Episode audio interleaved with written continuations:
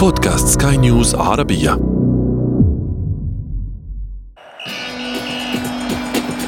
أثير الكرة.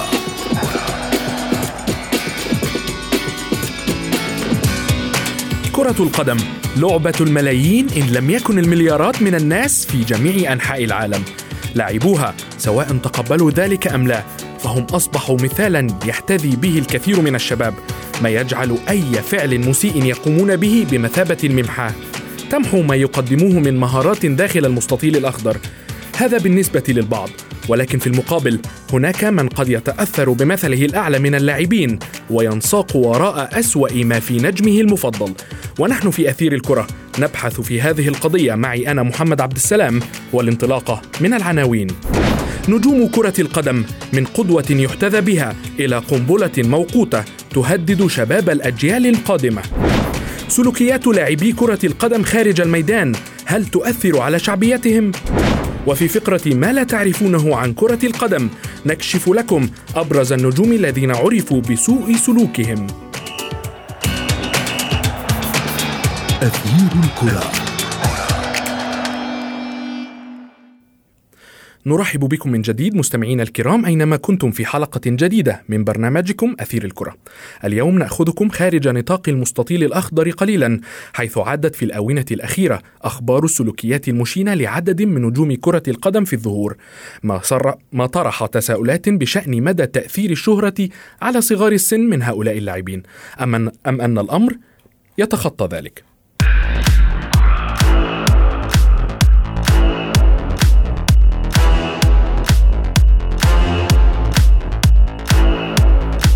كثيرا ما نسمع عن أن نجما كبيرا في عالم كرة القدم أشعل وسائل التواصل الاجتماعي بتصرفاته خارج المستطيل الأخضر.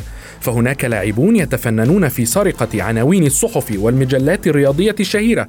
ونحن هنا لا نتحدث عن بطاقات صفراء أو حمراء أو تعد على حكام وجماهير وإنما عن سلوكيات خاصة باللاعب يدخل فيها نادي مشاكسي كرة القدم. دعونا نستمع للمزيد في تقرير الزميلة شاذة حداد. كم من نجم رفعته كرة القدم فوق السحاب وزينت صدره بأوسمة التألق والإبداع قبل أن يقع في المحظور ويخرج عن النص أثناء المباريات أو بعدها. فقد يخطئ لاعب كرة القدم مرة أو مرتين ويصيب مرات كثيرة لكن الالتزام الأخلاقي والإنساني إذا ما افتقد للحد الأدنى فإن هذا اللاعب بلا شك يحمل لقب المشاكس أو العدواني في عالم اللعبة الأكثر شعبية في العالم. ملايين الدولارات تصرفها الأندية في التعاقد مع اللاعبين ودفع أجورهم لكن العقود الموقعة من قبل الطرفين تشمل التزامات مفروضة على هؤلاء النجوم ولا تسمح لهم بتخطي الحدود لكن السلوكيات المتبعة خارج الميدان كثيرا ما تفلت من هذه العقوبات.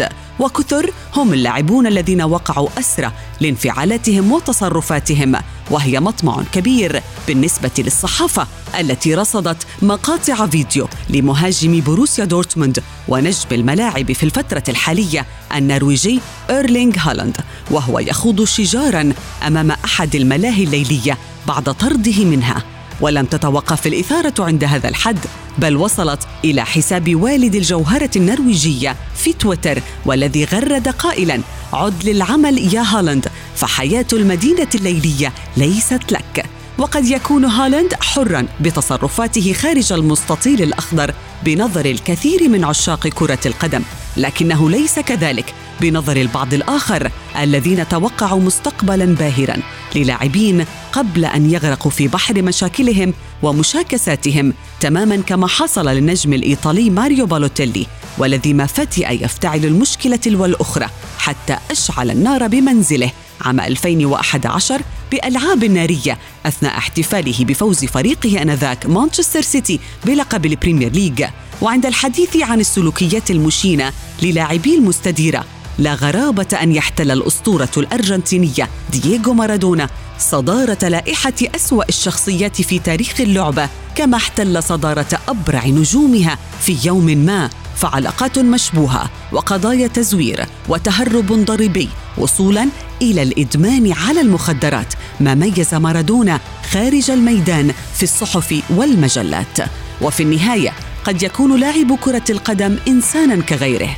يحترف لعبة كرة القدم ويجني منها الأموال ويتمتع بشهرتها لكن ذلك لا يمنع هذا الإنسان بأن يكون مثالا يحتذى به من قبل عشاق وجماهير اللعبة.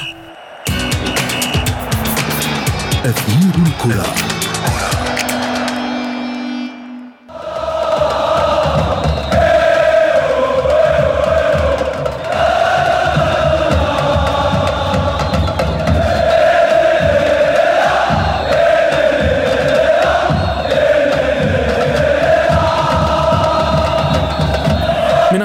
في الملاعب وإمتاع الجماهير وعشاق كرة القدم إلى مراكز الشرطة بسبب التهرب الضريبي والاعتداء على الآخرين والقيادة تحت تأثير الكحول وغيرها من الحوادث والأفعال المشينة التي قام بها عدد من نجوم الكرة.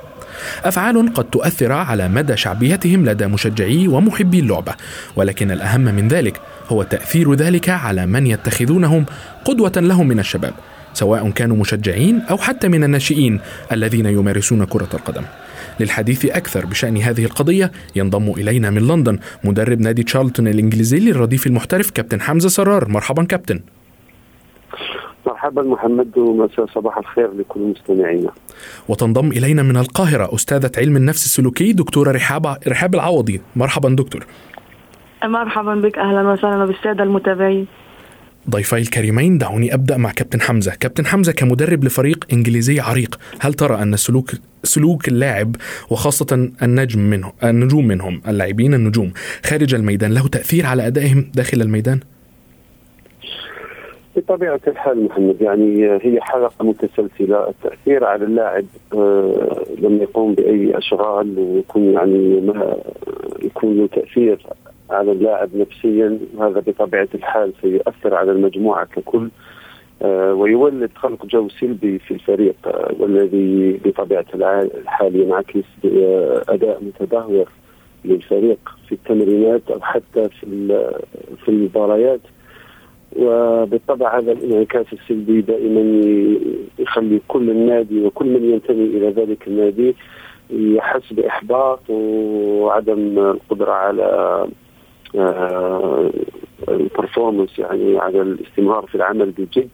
كأي قضية أخرى لما تكون عندك قضية في محكمة أو قضية تشويه صورة فدائما يكون آه، سلبية كبيرة في الأجواء داخل النادي وهذا يؤثر دائما سلبا على الفريق.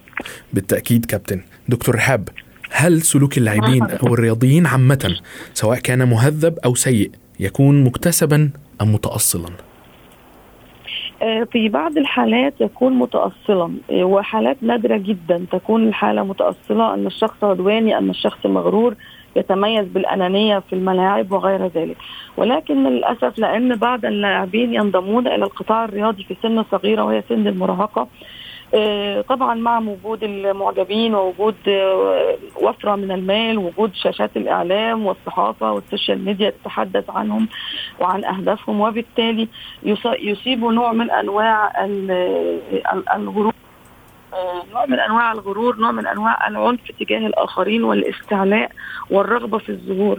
إلى جانب أن الحياة أن لدينا الكثير من الغرائز وال والأشياء الداخلية لدينا الرغبات الشخصية. إيه، لا يستطيع الإنسان كبتها أو أو الوقوف أمامها إيه، بصعوبة خاصة في ظل أن كل شيء متاح السفر متاح المال متاح المعجبات متاحين. لأن غالبا بيكون سنهم صغير سن المراهقة سن 18 أو 20 بيكون مستغرب إن نجمات سينمائية نجمات جميلات بيعجبون به. إلى جانب إن فكرة العدوان. العدوان تجاه الآخر. هو لا لم يتعلم منذ الصغر أن الكرة أو الرياضة مكسب وخسارة انها يجب أن يتعامل بشيء فيه نوع من أنواع اللطف مع الجمهور ومع الآخر. وصل بنا بعض اللعيبة إن هم قاموا بمهاجمة وسب الجمهور الجمهور الذي يدعمه. طبعا دي كانت في حالات نادرة. إلى جانب أن بعض النوادي الرياضية لا تضع اسسا اخلاقيا. فاليوز آه، بمعنى زي ميثاق شرف أو قيم اخلاقيه إذا قام أي فرد من أو أي لاعب بمخالفتها يتعرض للعقوبة ولكن الأمور تترك آه، بلا آه، بلا سقف بلا وجود عقوبة صارمة. نعم دكتور ولكن هناك أندية بالفعل تضع قوانين لهؤلاء اللاعبين الذين يتخطون حدودهم حتى سواء حتى لو كانوا خارج الميدان. بالحديث تحدثت عن عن السن عامل السن ولكن أيضا هناك لاعبون كبار في السن وأيضا لهم هفواتهم. فكرة ال ال يعني فكرة الهفوات والسلوكيات الش... هذا سلوك شخصي ولكن فكرة إن أنا بتحدث عن بعض النوادي وليس الكل يمكن أنا لست ملمة كاملا. بفكرة اللعبة الرياضية وكيف يقومون بقيادتها المدربين أو النوادي ولكن هناك بعض النوادي أو على الأقل اللي أنا بشوفها في مصر لا تقوم بتوجيه العقوبة الصارمة للاعبيها آه طيب الشيء الآخر فكرة الهفوات إحنا في الأول وفي الآخر بشر وإنسان ولكن الإنسان عندما يتخلى عن دوره كقدوه بمعنى يجب أن يتعلم الرياضي أنه قدوة للشباب وقدوة لل... للناس وقدوة أخلاقية وقدوة علمية وقدوة رياضية. وبالتالي إذا تصرف أنه فرد واحد وغير مسؤول عن تصرفاته أذى الآخرين يجب أن تصل هذه الفكرة له.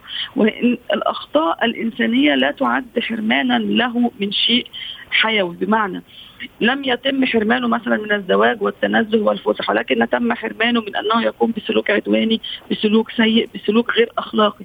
وبالتالي المنع هنا منع في مصلحته العائلية والأسرية والنفسية. نعم وهنا دكتور. يجب أن يكون لديهم تدريب دائم تدريب دائم سلوكي إيه لتذكرة الإنسان. فقد يكبر الإنسان على آه التذكر على أنه إيه عايز أعيش بمعنى حياتي.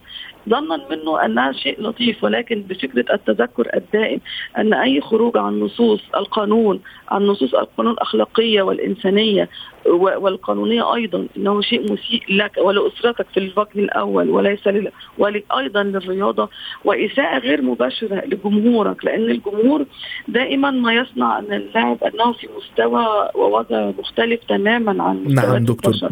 بالعودة مرة أخرى للحديث عن نقطتين أشرت إليهما في غاية الأهمية. كابتن حمزة بالحديث عن سن اللاعب. أنت تتعامل مع شباب وناشئين في, في النادي. هل تعتقد أن سلوك النجوم الكبار له تأثير على هذا الجيل الصاعد من اللاعبين؟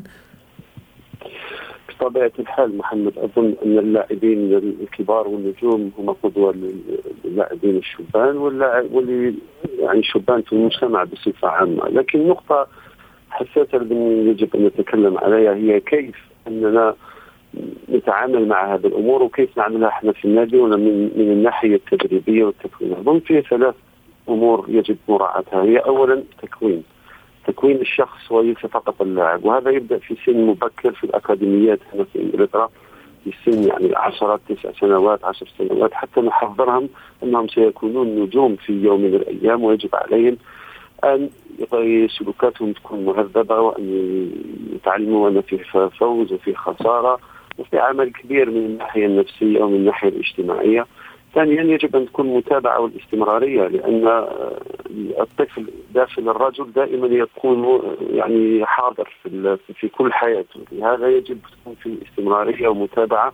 إحنا عندنا برامج كثيرة مع اللاعبين الناشئين والشباب فيها guest speaker يعني ناس من الخارج تتكلم يعني دكاترة في علوم النفس علم الاجتماع علوم ال social media أو التواصل الاجتماعي لأن الآن أصبح في عالم في عالم السرعة وفي عالم يعني الجيل الجديد جيل جيل ألفا وجيل إكس يصبحون يتواصلون بطريقة مختلفة نوعا ما عن الطريقة اللي كنا نتواصل عليها نحن نتواصل بها. فلهذا يجب مراعاة كل هذه الظروف وفي الأخير المراقبة. يجب دائما مراقبة هؤلاء اللاعبين. إحنا كل النوادي الموجودة هنا في إنجلترا على الأقل 92 نادي محترف في إنجلترا دائما فيه مراقبة فيه أشخاص يراقبون كل ال social media تاع اللاعبين وكل سلوكاتهم. ولكن في آخر المطاف لازم نعرف بأن حياة اللاعب فيها عزلة كثيرة وفيها ضغط أه تولد حالات نفسية متدهورة أه لديه قوانين كثيرة قانون الداخلي في النادي لديه عقود إشهارية مع شركات كبرى ويجب عليه حفظ الصورة بتاعه لتحقيق مبيعات كبيرة. فدائما هو يعني تحت ضغط أنك لا يجب أن تعمل هذا ولا تفعل ذاك ولا تفعل ذاك. فهذا دائما يولد كما نقول الضغط يولد الانفجار فتكون فيه ردة فعل. وللأسف يعني فيه أيضا بعض النصابين يريدون يوقعوهم في الفخ حتى يجنون بعض من الشهرة والأموال. أنا شخصيا كان لي حالتين في الخمس سنين الأخيرة مع لاعبين. لاعب كان يعني مستهدف وكان ضحية في قضية أخلاقية والأمر ليس سهل. يعني في صورته شوهت كثيرا في النادي ومع اسرته ومع وحتى كان يتخمم يفكر في الانتحار. يعني كابتن بالحديث عن هذه القضايا ما ما ماذا كان موقف النادي تجاه هذا اللاعب؟ ما قام به النادي تحديدا تجاه اللاعب؟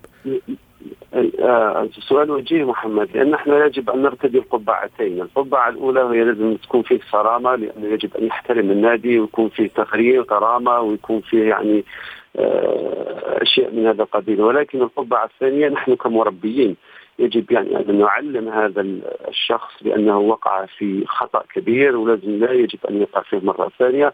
و إعادة التربية أو إعادة يعني إعطاء سلوك لهذا اللاعب وفي نفس الوقت النادي يجب ينظر إلى نفسه يعني لماذا هذا اللاعب قام بهذا بهذا السلوك وبهذا وقع في هذا الخطأ؟ هل هي آه، خطأ من النادي في حد ذاته؟ هل كان فيه نقص في التكوين؟ هل فيه قضية اجتماعية؟ ولكن بعد البحوث وال investigation بتاعنا وجدنا بأن اللاعب كان عنده قضية اجتماعية في الأسرة يعني آه، تعرف على حقائق جديدة في أسرته خلته خلتها ردة فعل وكأنه يريد الانتقام من هذا الإثم فالأمر عميق يجب أنا أظن أن الميديا ودائما يقفزون على يعني ستوريز نعم كابتن. قصة جيدة ولكن يجب دائما مراعاة القضية النفسية والشخص. نعم كابتن. وهذا يدفعنا للسؤال السؤال الآتي لدكتور رحاب. دكتور رحاب الدوافع الشخصية هل لها دور في تغيير سلوك الرياضيين أو المشاهير عامة؟ الدوافع الشخصية طبعا لها دور أساسي في تغيير السلوك في حالة غياب التربية كما تفضل الكابتن مشكورا وأنا مستمتعة جدا بالاستماع إلى حواره فعلا.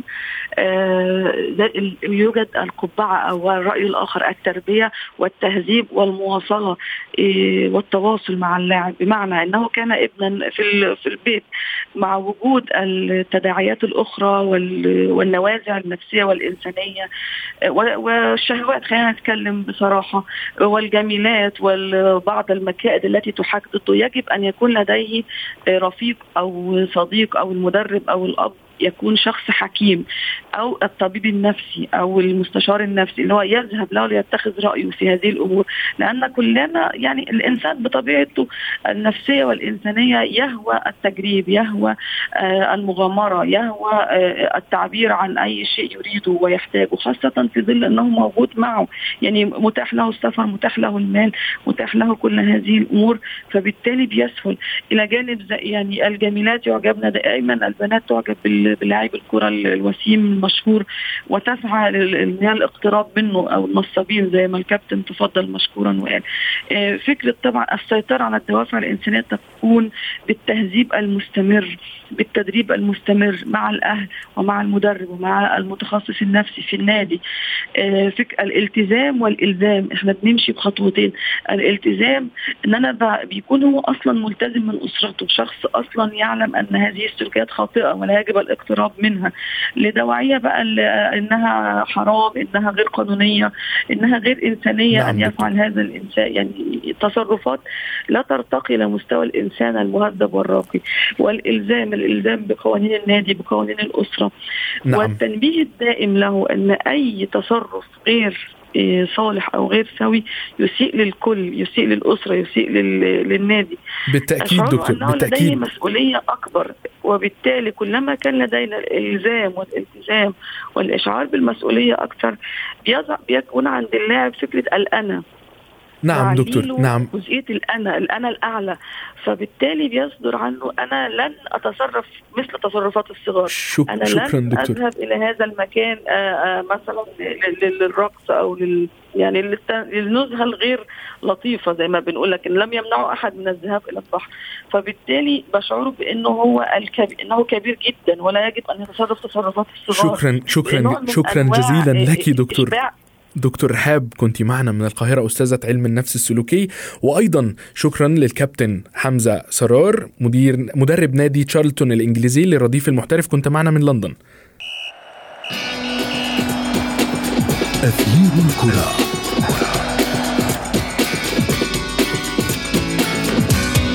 في فقرة ما لا تعرفونه عن كرة القدم نكشف لكم أبرز اللاعبين الذين اشتهروا بسلوكياتهم المشينة سواء خارج الم... خارج أو داخل الملاعب والذين يتصدرهم الأسطورة دييغو أرماندو مارادونا حيث احتل الصدارة كنجم بارع في كرة القدم واحتلها أيضا كأحد أكثر المشاكسين خارج اللعبة ضاربا بالصورة الجميلة التي رسمها له عشاق فنه الكروي الرفيع عرض الحائط. عبر توط... عبر تورطه في عدد من من المشاكل والحوادث كاتهامه في علاقات مع عصابات المافيا وتجارة المخدرات في إيطاليا وصولا إلى إدمانه على تعاطي المخدرات. أشرس المشاكسين من اللاعبين على الإطلاق هو نجم مانشستر يونايتد في التسعينيات. إريك كانتونا تألق بشدة وقاد ناديه العريق للسيطرة على الدوري الإنجليزي الممتاز ولكنه أيضا كان معروفا بحدة طباعه وسلاطة لسانه وهو صاحب الركلة الشهيرة لمشجع كريستال بالاس. وأخيرا وليس آخرا بالتأكيد البرتغالي بيبي لاعب ريال مدريد السابق الذي صنفته مجلة إسبا... ألمانية عفوا مختصة عام 2016 بأعنف لاعب بسادس أعنف لاعب في التاريخ. وتعود شهرة بيبي في العنف إلى عام 2009 وتحديدا في مباراة ختافي بالدوري الإسباني. وتدخله العنيف على اللاعب كاسكيرو الذي سقط أرضا وانهال عليه بيبي بالركلات ودهس صدره بقدمه لينال بطاقة حمراء مباشرة ويتم إيقافه لعشر مباريات نظير خشونته الزائدة. كنت معكم أنا محمد عبد السلام انتظرونا في حلقة قادمة من أثير الكرة. إلى اللقاء. أثير الكرة.